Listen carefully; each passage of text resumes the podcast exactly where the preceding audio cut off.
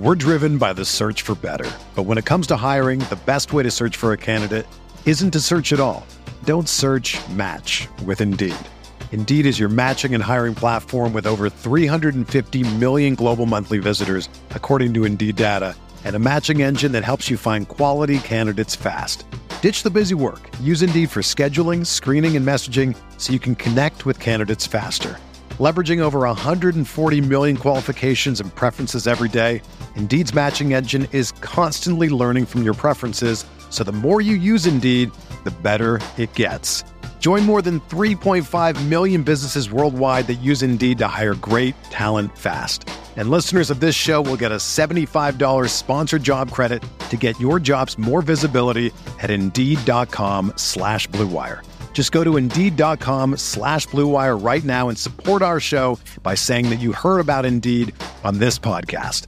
That's Indeed.com slash BlueWire. Terms and conditions apply. Need to hire? You need Indeed.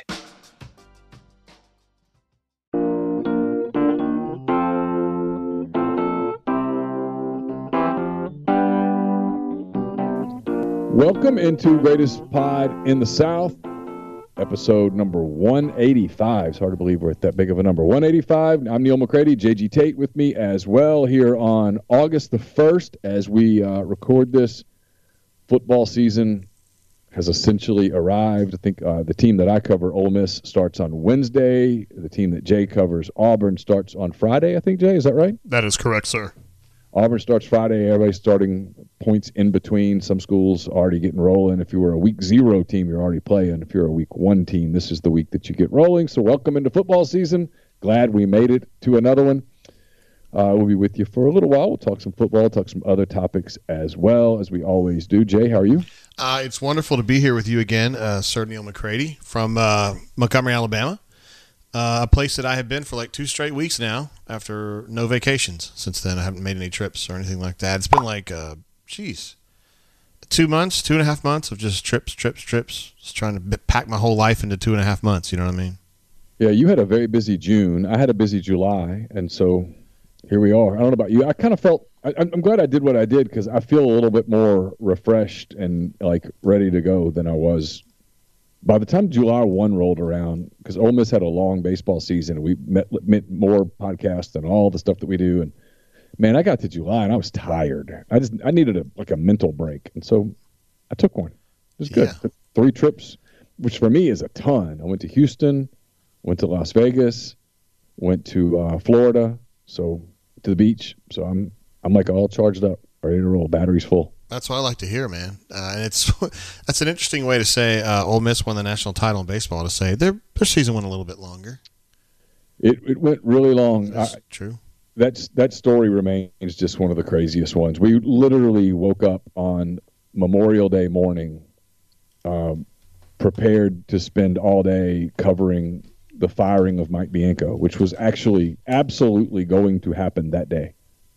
And instead, they get the last spot in the NCAA tournament and then get hot, super hot, red hot, and, and blue hot, whatever hot you want to talk about and roll through the tournament and and win the whole thing and and um yeah i mean go freaking figure out How that's that? you talk about stories jay that that you couldn't predict that's that's one it's it was like jetgate but But positive.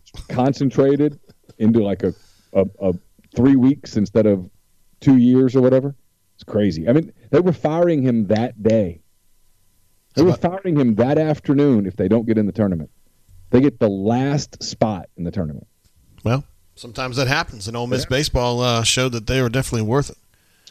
Yeah, Definitely yeah, worth inclusion. That's for sure. for, for sure. Because there was talk about whether they belonged, and I guess they answered that question. So. You had any uh, good beverages lately? Anything new? Anything unusual?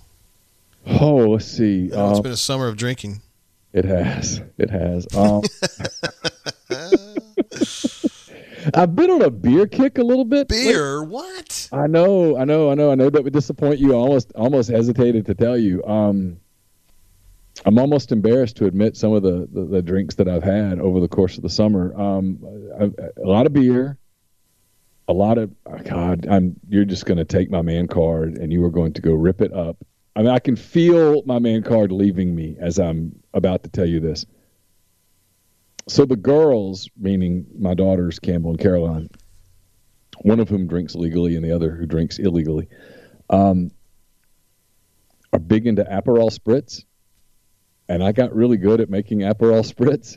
And um, I ain't gonna lie to you, I like a good Aperol spritz. I thought a spritz was something you put in your hair. well, I mean, I'm sure there there probably is something to, to, with that, but uh, as someone who doesn't have hair, I don't really know. Um, so, but Aperol spritz is prosecco, Aperol, little splash of soda, orange orange slice, some ice cubes, and like a goblet. Fantastic. okay. So good. I'm not going to judge you, man. You know, I, I, I put that stuff in the past. Uh, you and uh, Gabriel got me thinking that I had been a little too harsh on that stuff. And actually, by the way, Neil McCready, we had a drink off at our favorite watering hole on Saturday night, Friday or Saturday night. I can't remember which one. And they, our two favorite, uh, well, two of our three favorite bartenders there were, were working. It was very slow. And we said, we're going to do three rounds you make your best your best three drinks, and we'll judge who is the better drinker maker of drinks. Okay. So we had six drinks, all of them in the vein of a Aperol spritz, you know, whatever they were making. Uh huh. So we judged a winner, but uh, I drank six mixed drinks. You know, well, I mean, I participated in drinking six mixed drinks. I, I do not like it, man. I remember you guys who have listened to G Pits for a while. You know, I used to really rag on them for drinking that You stuff. really- used to really you you would light up for it. I still much prefer drinking bourbon straight. That's how I feel like it should be done. However, I mean, sometimes you're in situations where there's some girl drinks can be made, and you can just go ahead and buy. Why not? I've had some. I mean, those, all six of those I think were girl drinks, plus uh, mimosas on Sunday. I mean, Oh, we, and I'll fight you on this mimosa thing. A mimosa is not a girl drink. A mimosa is well, I'm just it's not straight bourbon, you know. it's that's well that is true. It's not straight bourbon or like straight mezcal or straight vodka or something, but but it's hard and you can you can dress up a mimosa and make it Less girly. well, I mean, yeah, you can you can make a mimosa pretty powerful. I mean, throw a shot of vodka in there with with Oh the, yeah, uh, you can do a little bit of that little cathead vodka. Yeah, you can. Yeah, a little cathead vodka. You can um, you can float some Grand Marnier or Co- Cointreau on the top. Uh, Float always, always for a floater. Oh, you love floaters, huh? Okay. Yeah, I, I do like a floater. You probably saw some floaters when you were down in, in at, at Punta Cana a couple times. Oh, of course. I mean, you know, Best drink I had this weekend was a mezcal mule. Uh, mezcal, I guess you'd say that. Mule. so that would be mezcal, uh, ginger beer. And I think he put some blueberry something or other in there, although it was clear, but it was blueberry tasting. It was delicious. Oh, how about that? Yeah, it was really good. So, I love mezcal uh, a lot. so That's it's like- it's like kind of like an offshoot of tequila, is what it is basically. Is that yeah, right? it's, it's kind of a, it's just a smoky. Smoky tequila, Uh huh. Which comes in really nicely in certain drinks. Yeah, Oh yeah, certainly. that's great. So anyway, there you go. I have been drinking suburban. We were gonna break open our CYPB Weller last night, but for reasons that I don't remember, we didn't. Uh, I did open my uh, Blade and Bow 22 a couple weeks ago, so that's 22 year old Blade and Bow Oh, uh, how from Shively, Kentucky. That was very good. I've got Um, a bottle of Blade and Bow that I just haven't opened yet, but um, well, I don't mean I've to be. it. I'm not trying to talk down to you, but that's four year Blade and Bow. yeah, this was yeah, this was not 22 year. There's no question. No, I'm- I, I would not take that as an insult. I, I, I know that's true. But that's a. Uh, we now claim that as being part of Courtney's family because she is. Uh, her grandma was a Stitzel. Oh, Yeah, she was part of that Stitzel group. Uh, that's her great uncle. Was the last one to actually run Stitzel Weller before it went belly up in '92. So, because bourbon was really out of fashion at that time, um, you know, in the late '80s and early '90s, everybody was going to like vodkas and stuff like that. So, it's really remarkable the renaissance that bourbon has had. I I know. all- my question to you is: Do you think it stays? Like 20 years from now, do you think we're still in this bourbon craze? I mean, I kind of do.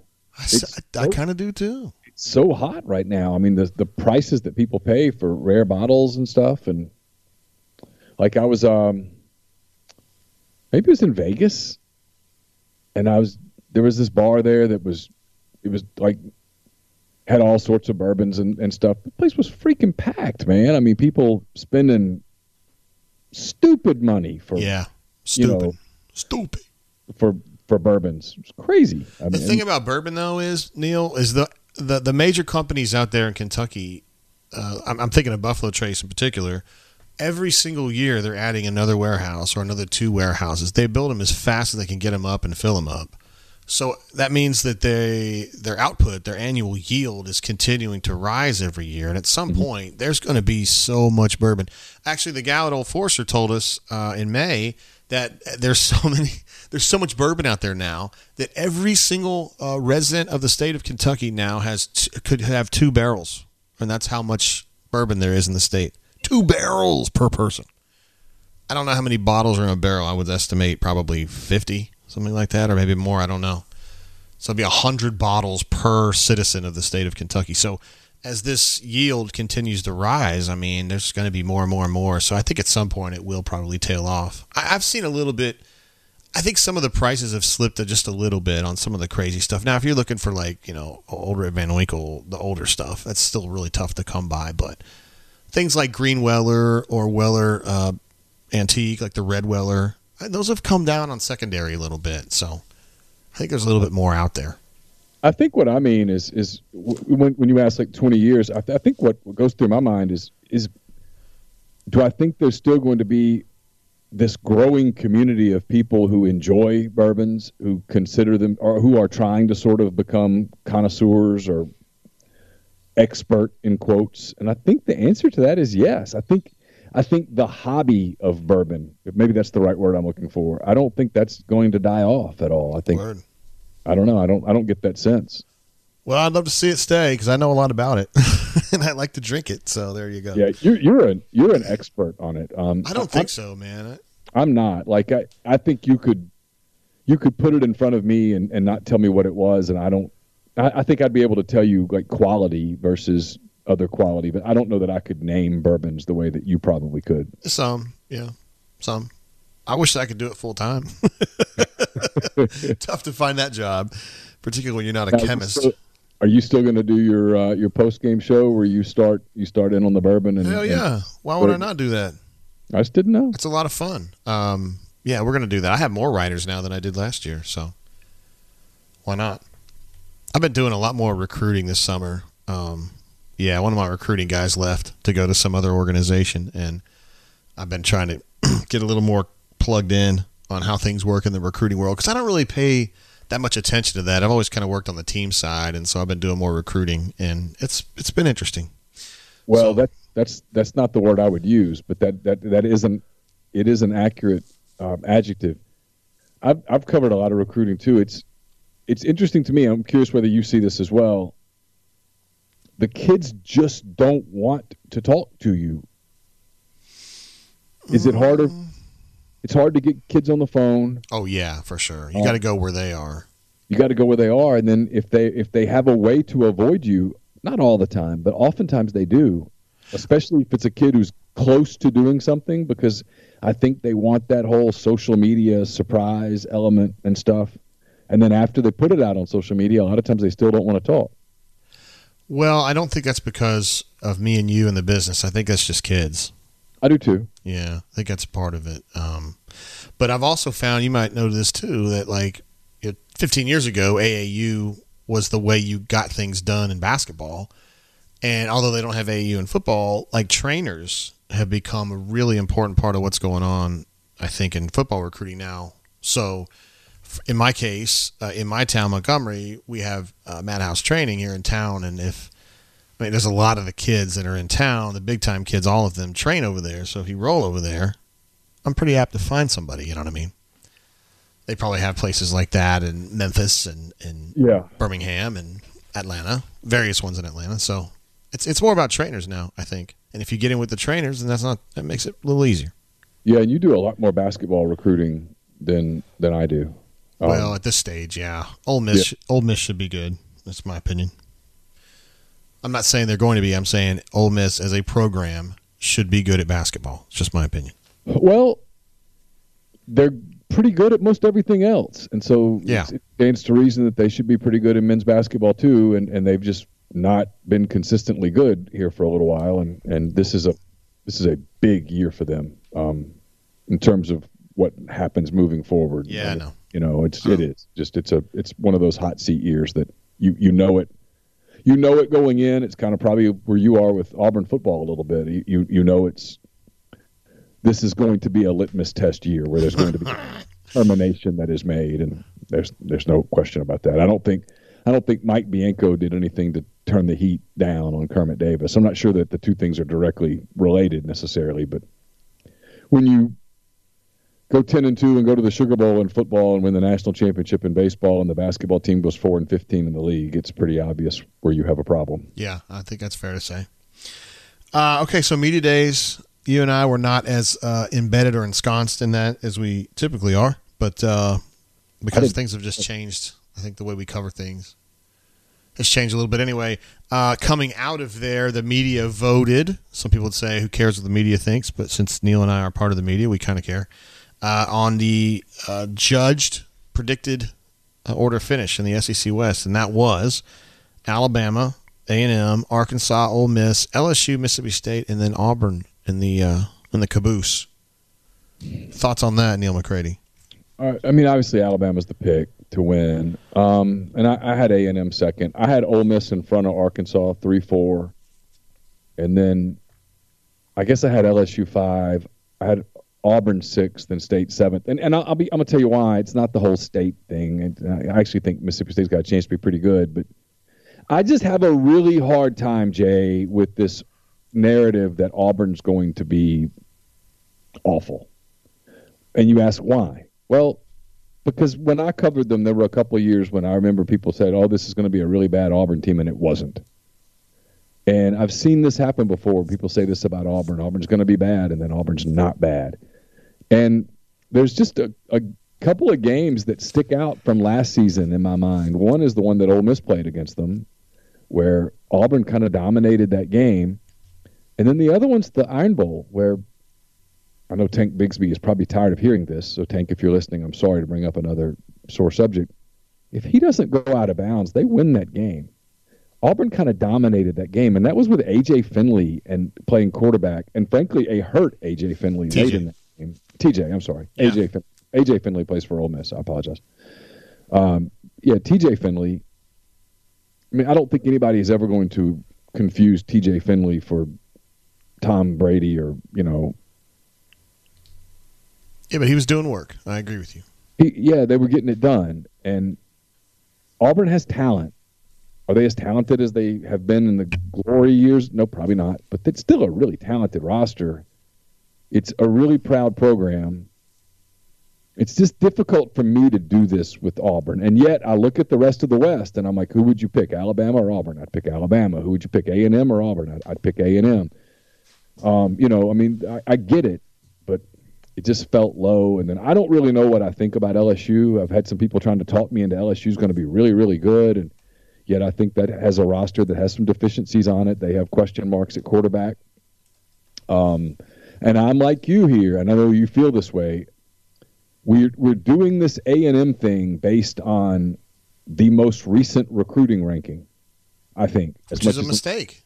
which a is a mistake. Error. Yeah, and and look, you know, I look at A and M schedule, and every time I go, you know, the WL, WW, whatever, I get them to eight and four. That's where I get them almost every single time. Like everybody's just giving A and M the the Ole Miss game. They just give A and M the LSU game. They just give L, you know A and M the Arkansas game, for example.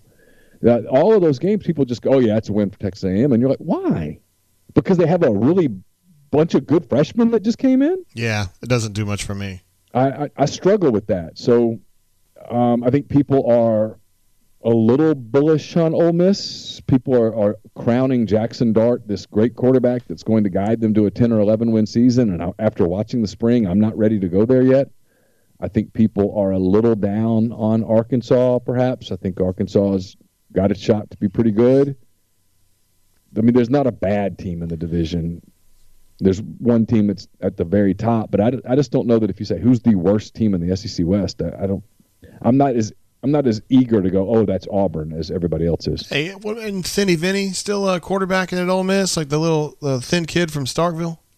Uh, Luke Altmyer. Yeah, I call him Thinny Vinny because he looks pretty. Th- he looks pretty slight. You know, uh, if he yeah. misses the team playing, you can just fax him. I mean, you can save money doing that. he's not that thin, but yeah, he's he's he's a he's a he's. You know, people do the thing with him in the, the they judge the Sugar Bowl. Ole Miss wasn't doing anything offensively with Corral on the field early in that game before Matt got hurt, and, and then Baylor was really good at the, last season, and they that was a it was a really good defense. So yeah, you know Baylor went what twelve and two last year. Yeah, Dave Aranda's a brilliant defensive mind, brilliant defensive coach. So yes. you know I don't know that I don't know that it's completely fair to judge not you not you not you're doing it, but people have done it I don't know that it's completely fair to make a judgment on on Luke Altmyer as oh look he came in in the second quarter of the Sugar Bowl uh, a game that he didn't anticipate playing in and he's played against Baylor and he they, he didn't light the world on fire he must suck I mean that's that is a, a line of reasoning that's fairly flawed in much the same way that A and M is going to be this superpower just because they have one great recruiting class that's come in. Yeah, and don't forget who the head coach is. The guy's a klutz. The guy loses his mind, and he's a turd.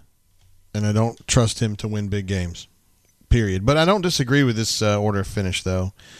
Uh, I, where would you put Auburn? Uh, either sixth or seventh, I think, and that, it may come down to that uh, Auburn game at Mississippi State this year. Is what I think. I mean, I think LSU has more talent than Auburn and Mississippi State do. I, I don't know enough about Ole Miss right now. I mean, I, I was just such a big believer in Matt Corral, you know, because mm. he made magic happen. Yeah. And I don't know if Finney Vinny or Jackson Dart are going to be that guy. Maybe they, maybe they are. I don't know. Um, I'm with you. I mean, in my mind, the jury's out on that. I'm not. I'm not prepared to go. Oh yeah, Ole Miss isn't going to fall off at quarterback. I think Ole Miss is going to fall off at quarterback, and well, that hurts them. It does, of course. I mean, Matt, you go back and look at last season, and there's a couple of games, the, the Arkansas game, and then the next week at Tennessee, where Matt Corral was just fantastic. And and if he's not, if he's just good, frankly, Jay, if he's just really good, they lose both of those games. And instead, he was great. I mean, against Arkansas, he was just perfect. And then against Tennessee, it was one of the most valiant individual performances. Yeah, that, that, he was he was great. That's tough to beat that one. yeah, so you know, without that, they're they're an eight and four team, and I've got them going eight and four. I'm picking Ole Miss to go eight and four, right. and and which is a good team. I just I don't think they're going to be as special as they were at quarterback. But baked into that prognostication is the fact that you think their defense will be okay because what two years ago they were a stinky pile of dog shit. Last year they were solid. They were pretty good towards the end. And this, I guess, you're projecting them to be at least solid this year, right? Yeah, I think I think they'll be solid. They're going to be good. New coordinator, though, right? Yeah, what? But he's been there. He's been been in the building for three oh, okay. years. So okay. I think that helps. Um, yeah, new coordinator, but I think they're going to be much better up front, even without Sam Williams. Uh, linebacker's a question mark, and I think they're going to be really good in the secondary. Sam Williams, Montgomery, Alabama. Yeah, Sam's yes, Sam's going to be. I think Sam's going to have a big NFL career. I love Sam Williams. Uh, most pressure in the SEC, I think, is on Jimbo though. I just all the hype, yeah. man. He wants to talk that shit in May and call a press conference. He wants to get the number one recruiting class and defend the fact that they spent a bunch of money on it. Depending on how you look at it, he kind of did it in reverse, but nonetheless, there's so much hype and pressure on him. Way, way more than uh, than Kirby. Well, Kirby's got it all off of him now and same for Saban. So it's all on Jimbo Fisher, and I love it because he's going to crack. We're driven by the search for better. But when it comes to hiring, the best way to search for a candidate isn't to search at all. Don't search match with Indeed. Indeed is your matching and hiring platform with over 350 million global monthly visitors, according to Indeed data, and a matching engine that helps you find quality candidates fast. Ditch the busy work. Use Indeed for scheduling, screening, and messaging so you can connect with candidates faster. Leveraging over 140 million qualifications and preferences every day, Indeed's matching engine is constantly learning from your preferences, so the more you use Indeed, the better it gets. Join more than 3.5 million businesses worldwide that use Indeed to hire great talent fast. And listeners of this show will get a $75 sponsored job credit to get your jobs more visibility at Indeed.com slash BlueWire. Just go to Indeed.com slash BlueWire right now and support our show by saying that you heard about Indeed on this podcast. That's Indeed.com slash BlueWire. Terms and conditions apply. Need to hire? You need Indeed. Whether you're a world class athlete or a podcaster like me, we all understand the importance of mental and physical well being and proper recovery for top notch performance. That's why I'm excited that Unifyd Healing is sponsoring this podcast. Unifyd Healing is a new and super innovative global network of wellness centers powered by Energy Enhancement System, or EE System. If you haven't heard of the EE System, you'll want to listen up. This technology promotes wellness, deep relaxation, purification, and rejuvenation. In hundreds of locations across the globe, access to a center is easy and affordable. Interested in experiencing the EE system technology for yourself? Go to unifydhealing.com slash bluewire to learn more and find a center near you. That's U-N-I-F-Y-D healing.com slash bluewire. No material or testimonials on the Unifyd Healing website are intended to be viewed as medical advice or a substitute for professional medical advice, diagnosis, or treatment. Always seek the advice of your physician or other qualified healthcare provider with any questions you may have regarding a medical condition or treatment and before undertaking a new healthcare regimen, including EE system. Jimbo and Harsin are the two coaches in the West that have the pressure on them. I guess Leach to some extent, but it's Jimbo and, and Bryan Harsin are the two that. Yeah, for two different reasons, right? Yeah, yeah, for sure. Jimbo, look, they're paying Jimbo to win big. And he hadn't done it. They're not paying him to go 8 and 4. They're paying him to go 11 and 1, 12 and 0. I mean, not to beat Alabama and they they beat Alabama and Auburn last year. But they lost to Arkansas and Mississippi State and Ole Miss and LSU. Well, They're not paying him for that. They're not paying him for that inconsistency. They're not, they're not paying him for a roller coaster ride. They're paying him for a tour de force. All, a, absolutely, a chauffeur chauffeur jet ride. That's you where you're up at forty thousand feet and you're just cruising. That's what they're paying for. He, they're not going to get that. I don't think they are. They're either. never going to get it from him. Although never. I have, I have people that I know who say, "Hey, they're they're they're going to if they keep recruiting like this, they're going to be so talented that they're going to do it by default." But I'm with you. I don't buy it. No. People like to put that on Saban and say, well, he just gets so many players, but they, they develop kids there. You see it in the NFL. Oh yeah, yeah. You could fill up A and M, fill that bag up all day long, and I still think they're going to choke. I really, really do. They're just like Kansas basketball until you know well, this past year, but whatever. I mean, if he keeps recruiting like this, eventually he'll put something together. But I would not bank on it happening very often. And plus, I cheer against that guy every chance I get. He's such a goober, man. Yeah, and I mean, I'm I'm I'm the same way about like Self, for example. But like Bill Self's a better basketball coach than Jimbo is a. Football. I think so. Yeah, I think so too. And they both have a bunch of you know some shadiness that kind of follows them around. Sure kept hearing about Kansas is going to get in trouble, and they really haven't gotten in trouble yet. I say yet because you know how it goes. And say just takes its sweet old time on some of that stuff, but nonetheless, uh, something I found interesting. You know more about this stuff than I do because I kind of follow it peripherally. But the push for a bigger playoff field. Yeah this is something that we talked about a year ago on the show, and it seemed like at that time Sankey wanted to kind of expand a little bit, or was okay with it anyway. Yeah. And everybody was like, got pearl clutching and saying, "You can't do that, you can't do that." And here we are a year later, and it seems like everybody but Sankey is trying to expand. Tell me about what what brought that flip upon him. Well, I mean, look, the the Big Twelve w- w- needs to go along with it, and they know it, so they will. And the ACC now looks at it and goes, "Holy shit, we're about to die." I mean, we are we are in trouble. Um, let's do this because it allows us a seat at the table. And without that seat at the table, we're going to get plucked apart because the Big Ten's going to add Notre Dame or you know whoever. You know, you, you get a 20 team Super League in the Big Ten, and then the SEC, if it wants to expand, it, it, it probably could. Whether it wants to or not, I don't know. Um, and then I it's kind of what I thought was interesting about media days was Greg Sankey's speech to me was pretty fascinating because I think he's sort of the most subtle gangster ever. and he learned from the best, man. He did. He did. He yeah, well, in so many ways. He he basically said, "Look, I offered you guys a an opportunity a year ago. Told you we'd do it. You didn't do it. I told you I'm fine with that too because."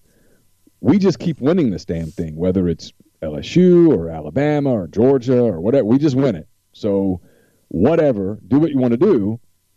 But the interesting one is the Big Ten now. They've added USC and UCLA, and they can. It looks like they're going to probably add Notre Dame. The Big Ten's like, so look, here's the thing. We're not going to do this expanded playoff without having two media partners. We're going to keep Fox in this thing covering some playoffs because we don't want ESPN to have an undue amount of influence on the playoff.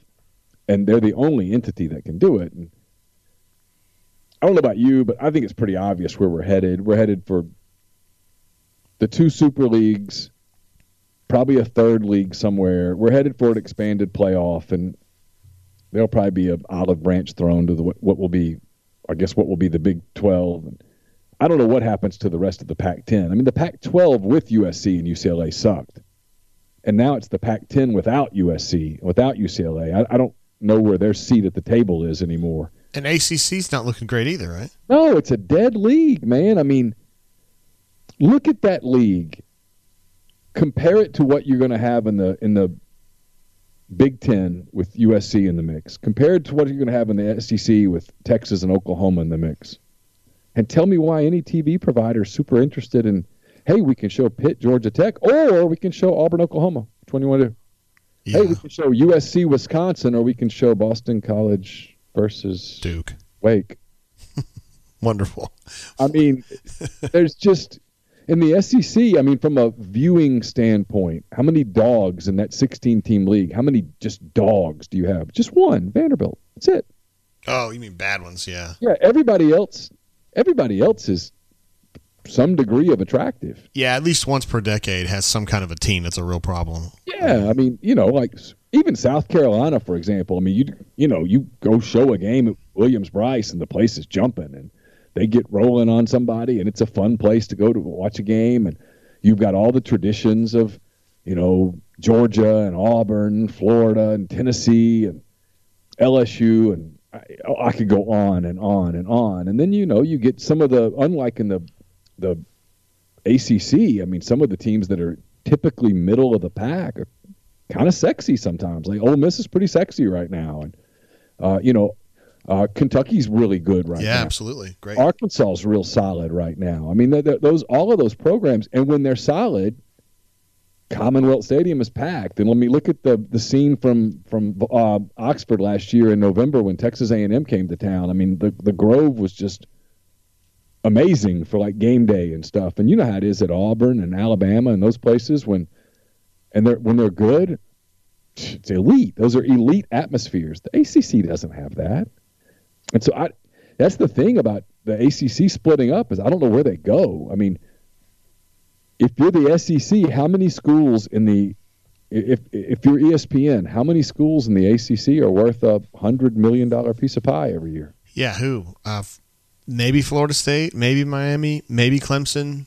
I mean, the school the school that the SEC has always reportedly been interested in, and I've heard this from enough people to believe it to be true, is the the SEC is pretty infatuated with North Carolina.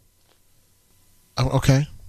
You know, You get the I- basketball side, right? it, it, it certainly would. Well, they're they're great in everything but football. Honestly, I mean, going down to field hockey and basketball and all. I mean, and they're pretty good in football. They would certainly enhance the basketball pro, uh, product. There's no question. I mean, you know, a, a North Carolina Kentucky SEC game would get that'd be pretty sexy. Yeah, you'd be pretty sexy. you'd add North Carolina to the conference tournament, and that would certainly enhance it. There's no way around that. But is it worth a hundred million dollar piece of pie every year? Because that's what it would be.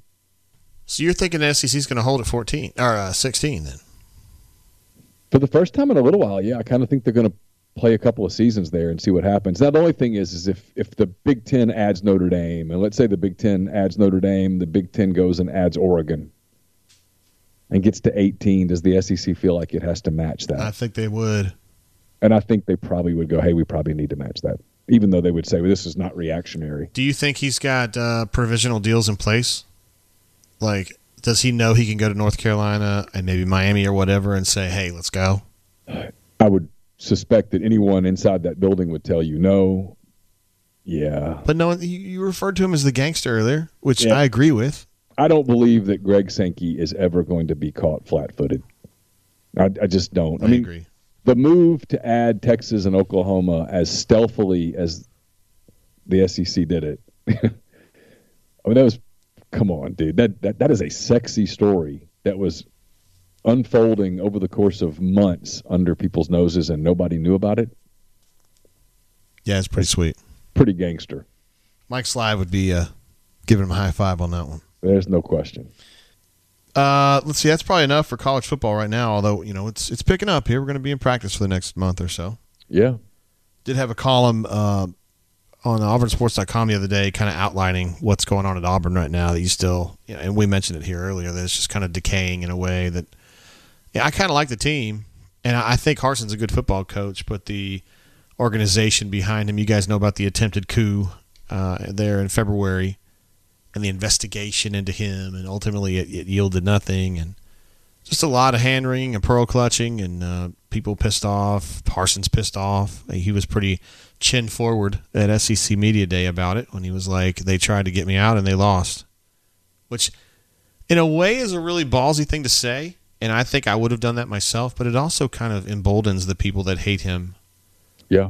you know and so I think the divisions are still there and those those cracks are still there Tell me about the column. I haven't had a chance to read it yet. So what? What? What was it, the? it's all the shit that you know as someone who has been involved with Auburn before about how Auburn's biggest rival is itself and how it continues to trip over itself and it can't get organized behind the scenes and that really NIL is an opportunity for Auburn to finally get itself straight and and and kind of instead of just bumbling all over itself, get these blocks of, of supporters together. You know the ones I'm talking about, and at least get to a, po- a point where it's like, okay, let's just keep the lines of communication open. Let's don't play this game where we know better and y'all can kiss my ass. Like let's just communicate and and you know like when it's time to find another football coach, whenever that is, let them have a say and just kind of have somebody who can get in between all these groups and just kind of broker uh, understandings. so the fissure between not the Jimbo Fisher, but the F I S S U R E Fisher Fisher, yes. between the Auburn family, if you will, and and Bryan Harsin. Is it is it reparable? Can it be can it be put back together? Can it glue it together, or is it is it so fractious that the pieces are so broken that there's just no way? I think there's no way, but it, it's kind of a different one in, in the other ones I've seen because I don't necessarily think it's because of it's not because of Harsin. It's not like Harsin has declared war on anybody. It's not that Harsin has treated anybody poorly. It's just like they didn't want him, and he represented kind of uh, the, the AD going rogue, which sounds weird to say that the AD could go rogue, you know, because you think he's part of the organization. But he he chose somebody, went off script, and chose somebody that nobody else wanted. And so everybody, he's Harsin walks in, he's immediately unpopular, and he's kind of a polarizing dude because he doesn't like the glad hand, and he doesn't like the politic. And you know, he's he's from he's from Boise. He's he's a straight up Boise dude, and I think he's a really good coach. And I think these kids, this team, is fired up about playing for him. Honestly, I mean, he's not. He's the Yeah. opposite of Gus Malzahn. I like Gus a lot, but Gus is kind of a nerd. Okay, uh, Harsin's like a pirate. I mean, he's a take charge alpha male, and I like him. I just don't think that the people that pay a lot of the money like him. So how many games does he have to win to make this story go away? To go away, man, at least eight, probably more. I think at seven they probably try to run him. Honestly, and at six, I think it's a foregone conclusion. Is what I think, and I mean, he just have to take his money and bounce. I mean, and I think he'll be okay with that. He'll go get another job and he'll be fine. But it's just a weird situation, and I, I just don't. I still, to this day, he's been here a year and a half. I still don't know that he totally understands how to get it done here. I again, I think he's a hell of a football coach, Neil. I just don't know that he's a hell of a CEO of an SEC program. That's all. If that job becomes open, is that job a job given how it would come open, right? With a second year coach getting run because he just didn't it didn't wasn't ever really accepted. Is that job one that is a coveted top 10 to 15 job like it's always been or does that job become a really good negotiating ploy for other coaches to get a better deal with? Yeah, I've seen a lot of that happen in the, through the years. I think it depends on the person. If it's the the person who could do the best job with that with this gig already knows that he's the right guy for this gig. If that makes sense, like you have to kind of know what Auburn is, and you need to know some of these dudes before you walk on campus. And there's guys out there who have who know these guys. And again, I think this is where they've just got to put their foot down and say we're not going to continue doing things the way we've done it before. We have to change because the plan that Auburn's been following, the script they've been following, is not working. It's not working on a long term basis, and so they've got to just find a way to bring some of these blocks together, get on the same freaking page. And I, I see things happening behind the scenes right now that make me think that is possible and that is happening, and that's just kind of what I was writing about, really. You just don't think it happens with Bryan Harsin. No, I don't think it happens with Bryan Harsin. I think it, ha- it can happen with the next coach. Gotcha. Uh huh. Because Auburn NIL has been a absolute disaster um, so far, but a new group just bought it and took it over, and they're kind of getting things reassessed and set back up. And I think it's fixable, but it's just been really disorganized, which is the Auburn way. it is. It's the Auburn way. There's a lot of passion and a lot of love and a lot of smart people over here. Yeah. That just tend to get crossways of each other, and it slows everything down. Well, and they're just in this environment right now where their two big rivals are steamrolling. I mean, I know. I mean, Alabama's the preeminent program in the country. I, I know people don't like hearing that. It doesn't make it not true. And then Georgia just won a national championship and is certainly in the mix to win another one. And and and Kirby Smart has kind of built Alabama West, I mean Alabama East and Athens a little bit, and the programs are very similar, and they're just these machines that spit out NFL players and and and spit in top three recruiting classes, and Auburn's kind of in the middle of that, and it's it's resulted in this. I had something interesting happen to me the other day. I was talking to a friend of mine who's a retired coach, uh, coached a long, long time, um, and he said, "I don't think Kirby is going to be able to do what Alabama has done because the Georgia people do not have the balls to do the things that Alabama people do." And what I mean by that is the things that like the Red Elephant Club and, and, and whatever else, whatever the whole machine, right? And I don't mean a capital M machine. I just mean like the whole everything that's associated with Alabama football, really outside of the program. They're willing to go deeper than I think Georgia people are willing to do it. They're willing to push more boundaries. They're willing to just go further with things than Georgia people are. I, I don't. I, Georgia has a certain thing about them where they have like this dignified way of doing their own shit. Does that make sense? And I, I say that as a compliment. Yeah, There's a dignity that goes so along with being a Georgia fan that I don't necessarily think is there for a, an Alabama fan for the most part. you you could be right. I, I don't I don't know. I'm interested to see what Georgia look now that they've got the they got it. They won the title. They're like the the big exhale, like whew, that's over. Yes. No one, we don't have that thrown at us anymore because once you get the title, you get you get to put the big banner up and go, no, no, shut up. We see he's right there, Yeah. right there. That's the, that's us. Agree 100. percent And so they've got that, and so I am really interested to see what they do now. Do they go, okay, that was cool. We get to go back to being a fun place to come to a game, and we're going to be really good. But yeah, I know, I know what you mean. Or do they go, hey, that was awesome. Let's get six more of them. And I, I don't, I don't know. I don't think they're willing to do what it takes. I think they like eating the sausage, but I don't think they want to go hunt it, hunt down the animal, and kill the animal, and cut up the animal. They just want to dine.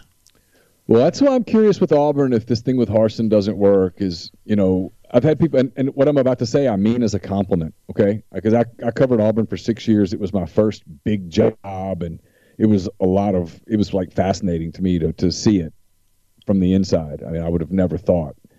Um, but like when I think of the Auburn brand, I think the whole Auburn family and and um, this this place that is. Uh, it's like the people that that go there it, it's very special to them it's um uh, you know the the war eagle and the and and the they it's it's a cool brand. And yet i wonder in today's world um like even alabama if you think about it the alabama brand went from being for the longest time bear bryant. It was, it was it's now saban and the process right? It's not it's not about bear bryant tradition anymore.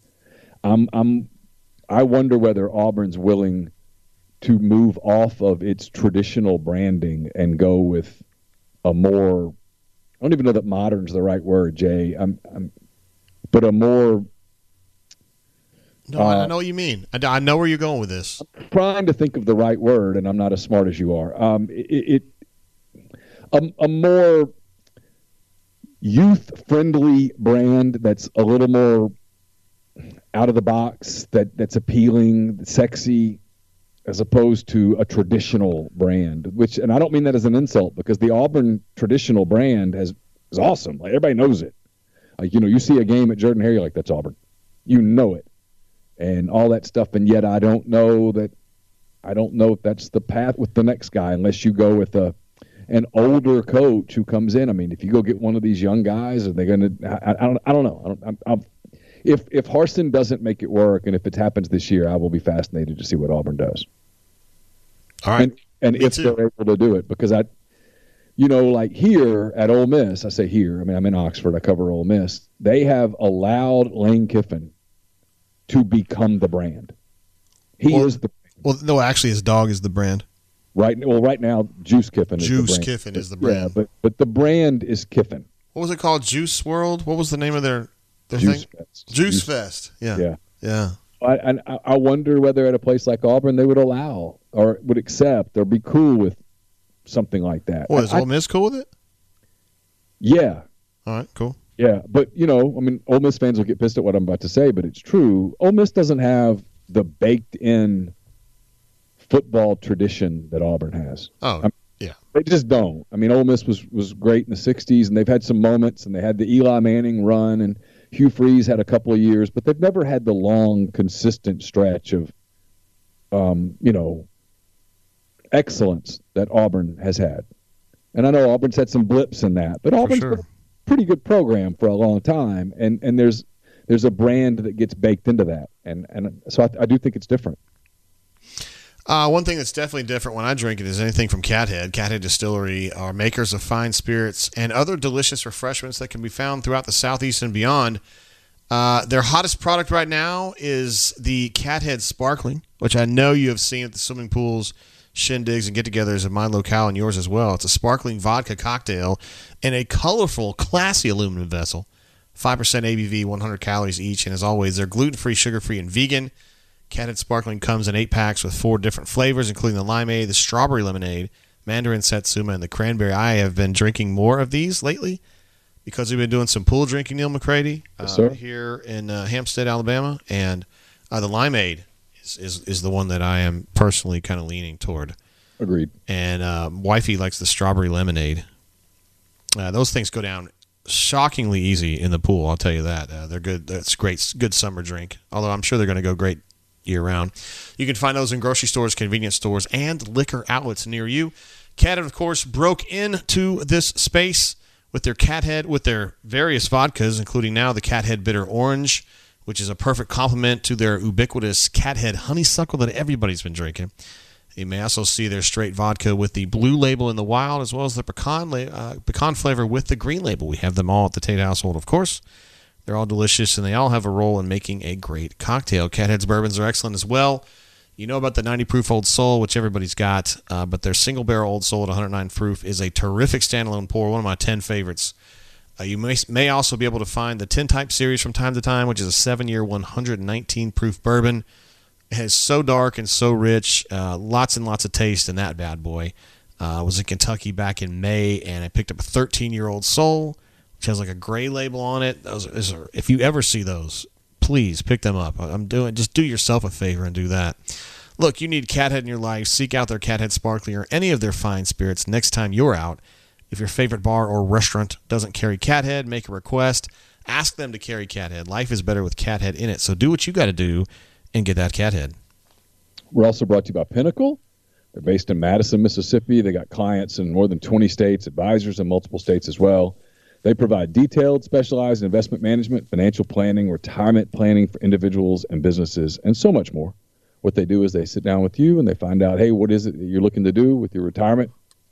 Um, however many years out you are, different people have different plans and aspirations and such.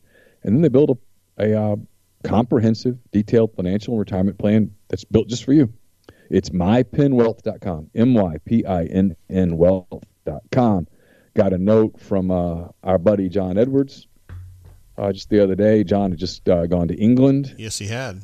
He went to St. Andrews to watch the 150th Open Championship. Played four courses, um, three that were in the open rotation. The Royal Liverpool, the Royal, I think, uh, Birkdale. Is that how you say that? and the Royal Troon. I'm not a golf guy, but Sounds Um, great. he played the Ailsa at Turnberry, which I'm sure is awesome. I have no idea.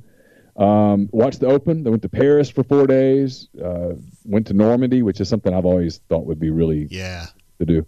Went to Normandy. Um, did some uh, champagne vineyard tours, which I would like to do. I'm I'm bigger on champagne than Jay is, but all the Jay's coming around. Jay's coming around. Uh, so all of that. If you want to do trips along those lines, get in touch with John. He knows everything. You think about booking a trip that is going to be special, that's going to create a lifetime of unique memories. Get in touch with our buddy John. He'll help you a lot. He uh, just give him some parameters, give him a budget, then sit back and he'll give you options you're not going to find on your own. You don't have to live in Memphis to take advantage of his services. 901 494 3387 or J Edwards at regencytravel.net. Yeah, with John, uh, he booked our trip to uh, the Hard Rock Cafe in Punta Cana that we came back from. I don't know, it's probably been three weeks. I've probably talked about it on the show, but uh, we changed our uh, desires for transportation uh, not too long before we went on that trip. We were going to take the uh, provided transportation from the uh, casino, and then we changed our mind and wanted private. And John was able to just get on the horn and get that set up like in like two hours and it turned out to be a great um, through the Delta Vacations folks. So John is the kind of guy he's light on his feet. So you'll set stuff up with him, but then if you need to make a change, he can do it very very quickly. He knows what he's doing. So was very much appreciated when he jumped in like that. It was obvious that guy's a pro. Appreciate Yeah. you, John. Very good. Uh, let's see. We're going into the uh, the creamy center here. I guess the creamy end. I don't. just depending. Some things that are not in the sports world. Uh, I got a question. I got a call from one of my subscribers yesterday. Wanted to know about a bourbon visit. His dad is a very technical dude, and he wanted to know. He wanted to go to a, a bourbon uh, distillery where they could really teach you something about how bourbon is made instead of just kind of being for fun. And so I thought about it, and for those of you who are bourbon heads, maybe you'd agree with me or disagree with me, but I told him either Old Forester, which is in downtown Louisville. Now they have their own cooperage there too, so you can watch them make the barrels in addition to all the other stuff. Or Willet. I think Willet is also a great tour uh, there in Bardstown. They actually take you up there and show you the actual still, and they show you where they actually show you distilling stuff, and and uh, you can put your hand in the sour mash before it, it runs through, and they show you how they roll the bottle or the the uh, the barrels out and all that kind of stuff. It's a very hands-on type thing. So for me, it'd be Old Forester or Willet. And if you get if you can get into Peerless on the other side of Louisville, that's also a good one too. But sometimes there's only one dude I think that does tours there. It's kind of a small operation, so sometimes it can be crowded. Like, well, we can't get you in for three months or whatever. But if you can get into Peerless, you can also learn a lot there too. So there's one about that. You've never been on a bourbon visit, have you, Neil? Uh, I've been to Jack Daniels. That's the extent of it. That doesn't count. That's Tennessee Swill. Right. Uh, also, uh, on the flight out to Punta Cana this last time I watched, uh, Dave Letterman does a great uh, Netflix show where he, it's called, uh, I forgot the My name it. last interview or my, my next interview or My. Next Guest, Okay. or something like that, right? And I'm not necessarily the biggest Dave Letterman fan, and he, he still annoys me with his interviewing technique. But anyway, I watched the one with Billie Eilish and her brother Finneas. Like, these are people who are kind of new to me. Like, I know she's a like music star, but I don't know anything about her. She's a fantastic chick, man. She's really cool to listen to. And her brother Finneas is a really, really nice person. Like they have been raised right. And uh, I was really fired up, man. I mean, I, don't really listen to Billie Eilish's music, but I'm to probably make some effort to listen to a little bit of her stuff and Finneas too. They seem like really good kids, man. I was pretty fired up to run across uh, those two. Uh, Bill Russell passed away this weekend at 88 years old. I got a frantic call from my dad about it. and my dad calls me like once every two months. He wanted me to know that Bill Russell was an absolute bad man, and uh, he was the only the only person that could stand up to Wilt Chamberlain, in my dad's estimation, uh, back in the uh, the heyday of Wilt Chamberlain and, and Bill Russell. So I didn't really think of it that way. I always thought of Bill Russell as kind of being this guy that was with the Celtics and won lots and lots of titles. And my dad went on and on about how much of a gentleman this guy was. My dad uh, went to college with Wes Unseld. Wes Unseld was his uh, roommate. Is that right? And so, like, I guess maybe he heard a lot of stories and met some people through that. I think my dad was more like his uh, tutor. my dad was like a nerd. Of course, Wes Unseld is a badass basketball player, but Man, he was. Anyway, my dad's got a lot of respect for those old school NBA NBA guys, so he was really fired up about that. I know there's a lot of people out there who uh, were fired up about it too. That, that love Bill Russell. He seemed like a very easy guy to like. Um, I think it's NBA Network is showing. Maybe it's ESPN. I'm not sure, but someone's showing like some of Russell's most iconic games later tonight, and I'm kind of looking forward to scanning some of that. I bet he's going to swat a lot of shots, isn't he? And I, that was watching highlights of him against Wilt Chamberlain. I mean, Wilt Chamberlain, not like Jack Sikma or somebody. Yeah. Wilt Chamberlain, Mm-hmm. and he's just swatting shots away. And like there was this shot of Jerry West driving into the lane, and I mean Jerry West is the freaking logo for God's sake, and Yeah. just drifts over and swats it away. He was just such a graceful player, but then it's he he also was. Um, I think it's interesting that his he's one of the rare athletes that his accomplishments off the floor almost sort of were so respected that people almost forgot about what an elite basketball player he was. I mean, the guy won eight straight titles, eleven out of thirteen titles It's impressive. and yet people really talked more about the man than they did the basketball player, which I think is a testament to him. I know. I wish it was as cool as he is, but I'm not. That's okay. It's not a big deal. Speaking of people who are not cool, that would not be Bill Russell because he is cool. Uh, I'm I'm still trying to figure out what Putin is trying to do here. Like uh, the Russian oligarch Yes, I'm despot Aware, I'm aware who Putin is. who uh, he's attacked Ukraine. I mean, I'm, this is nothing new, but like, so now he's doing something that makes absolutely no sense to me. He's weaning down the pipeline of the gas that he sends into the European Union. He's like basically turning off that pipeline.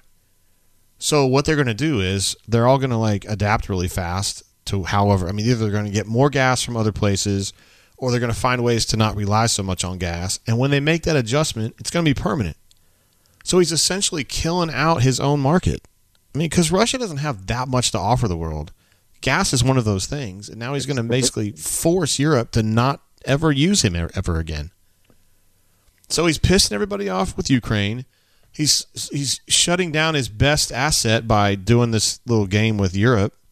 Like, what are you doing? Like, it seems like every step he takes is the wrong one. I mean, he's clearly not not well. He's you not, think mentally he's not there? yeah. And, and uh, See, I don't think that's true. We don't have any intelligence suggesting that. I wonder if physically he's sick and he knows the end is near, and this is just his. I he even I mean, look, even among dictators and as you said, despots, he's not behaving per the playbook.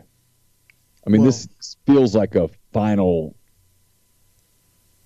He's a loose cannon. He's definitely a loose cannon. I don't think, but here's the thing: he came up in the KGB. He was like, he was taught to be very cerebral about things, and I always felt that he was. I knew he was a dick, but I mean, I, I always thought he was a smart dude. And it's just like he's collecting L's like Bryan Harsin in November last year. At this point, like it's just L L L L L. And I don't understand it, man. I, somebody's got to step in here, like on the Russian side, and be like, "Dude, you can't tank our entire country forever." Like, I keep waiting for there to be an internal coup that has to be. I mean, it seems like that's, but maybe it shows you how difficult it is to pull that off. That he's insulated himself as well as he apparently has. I have a couple friends that work in Washington, and one of them is kind of involved in some of this. And I keep asking him, like, what's going on? And he's like, I think he's just getting really bad advice, and he's following it, and he just keeps tripping over himself because the advice sucks. And I, I mean, that- dude, he's running Russia. Like, yeah, it's bad. It's one thing if JG gets some bad advice, and I drink some bad bourbon, and I get too drunk, and I piss myself or whatever. Not saying that's ever happened, but he's running Russia. Like the whole world balance is eh, the whole financial certainly in the European Union is, is based on these decisions he's making and he's just screwing around. Like what? Isn't he surrounded by people who are basically terrified of him, and they tell him what they think he wants to hear because they're scared of him? Is that really what's going on? I mean, I, I don't know. I mean, I, Is he that scary? I, I, I mean, I've always everything I've read is that internally among the people that are in his circle, he's terrifying. All right. Well, I don't hang out with him or anything, but this this needs to stop. And I'm with you, man. There needs to be a coup. I mean, you don't have to kill him, but just put him somewhere else. Send him to like, I don't know, Madagascar. Like, give him a whole county in Madagascar or something. He can just I'm- chill. honestly, I'm surprised that he's still alive. I'm, I'm, I'm, I'm shocked there hasn't been some sort of a coup against him. But I mean, Uh, how long did Castro held on for a long time, right? I mean, and there was always people thought there would be a coup to knock him off. And Yeah, but was he? He wasn't tanking the way this guy is, though. He was just kind of chilling in Cuba and like basically gave the United States a permanent middle finger, but like he wasn't actively screwing. He didn't have a lot of influence either. yeah, no, I mean, Um, last thing I want to bring up, and I don't think you have an opinion on this, except for the one time Ted Miller said he ever cheer against women. You remember that? no, Yeah, you do. We were in Indianapolis, right in front of Christine Brennan. He said, "Do you guys ever just cheer against the women on the show?" Come on, you remember that? I said that. No, Ted Miller did. I did. Oh, I don't remember that. He got a very dirty look from Christine Brennan on that one. anyway, uh, in the light of Alex Trebek passing away, you know they were kind of going through the uh, the various uh, hosts, uh, Aaron Rodgers being one of them. Yeah. And at this point, they've kind of settled on two with uh, Mayim Bialik and then uh, Ken Jennings, who's the guy who won all the. He's like the Jeopardy star, you know. Yeah, sure. And everybody who watches the show, which I don't watch it every single day, but I watch it fairly often. Ken Jennings is the better choice, right? I mean, Ken's like he is Jeopardy.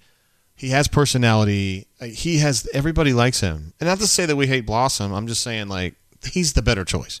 Sure. And they just announced like last week they're going to continue on with the two hosts, and everybody's shaking their head, going, "What the hell, man?" And it's like they're trying to find a way to just kind of glam up. Not necessarily. I don't mean glam. That's not the right way.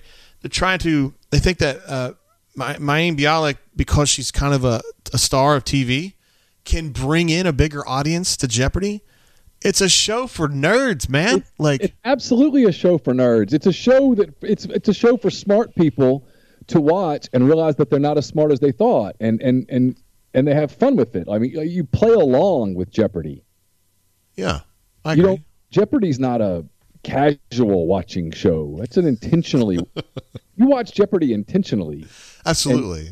and you laugh at it. Like you know, when the guy goes, oh, you know, I'll, I'll take um, history for eight hundred, and it's some question you're like, I have no freaking idea. Never heard of that person in my life. It's fun, right? That's you. It, it, that's the fun part. Or, or when you, you know, it's like, I'll take, uh, you know, modern art for a thousand, and they do it, and you know the answer. It's like, yes, you know, it's a it's a totally different show than like me just sitting there, four glasses of wine in, watching Iron Chef America, where you know, I'm just just watching. I'm just watching. I'm just cash at this point. I'm just it's all good. I'm just chilling.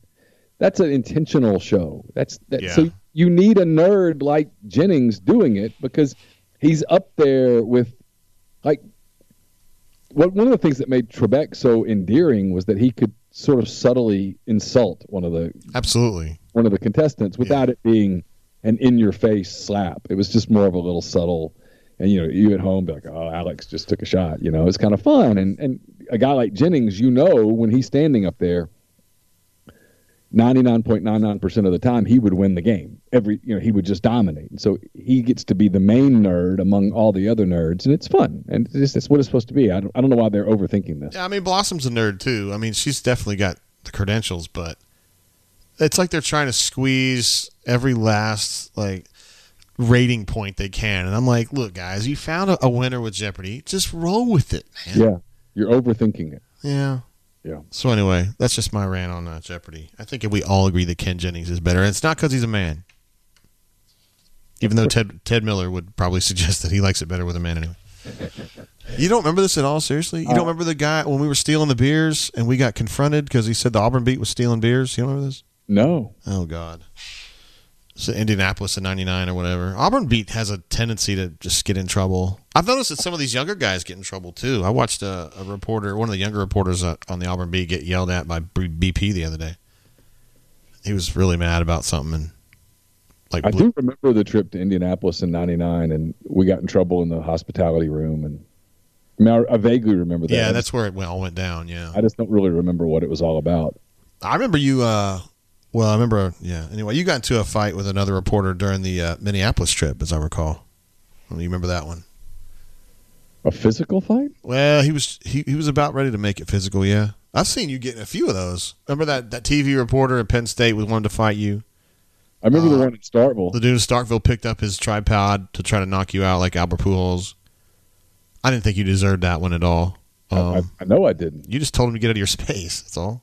That's all I did. Oh, you did it again in Florida too. But I, again, yeah, I was on your side on that one. One of those, you know, those TV guys like to try to get their lens up on your like neck. Yeah, and they You were like, back up, bro. like, "Hey, dude, you're violating my space." Seriously, he was like trying to. Yeah. Anyway, I'm not going to go too deep into that. Yeah, I do remember you getting into it a little bit with one of the beat reporters in Minneapolis. I don't Yeah. know. I don't know if I was on your side in that one or not. I don't know. It's been a few years. I listened to Third Eye Blind that night, and they were horrible, and it just really tainted my whole day. I mean, I have a I have a I have a aggressive side to me. although we've tampered it down over the years. All right, that does it for episode 185 of Greatest Pod in the South. Again, thanks to everybody for making us a part of uh, of your listening habits. We certainly appreciate it. We'll be back with uh, episode 186 football season here. So we're trying to figure out best time for us to get like a consistent time that works for the Ole Miss beat and the Auburn beat. But we're gonna get it done, and we'll be back with you. So for JG Tate, I'm Neal McCready. Thanks for uh, spending some time with us. Talk to you soon.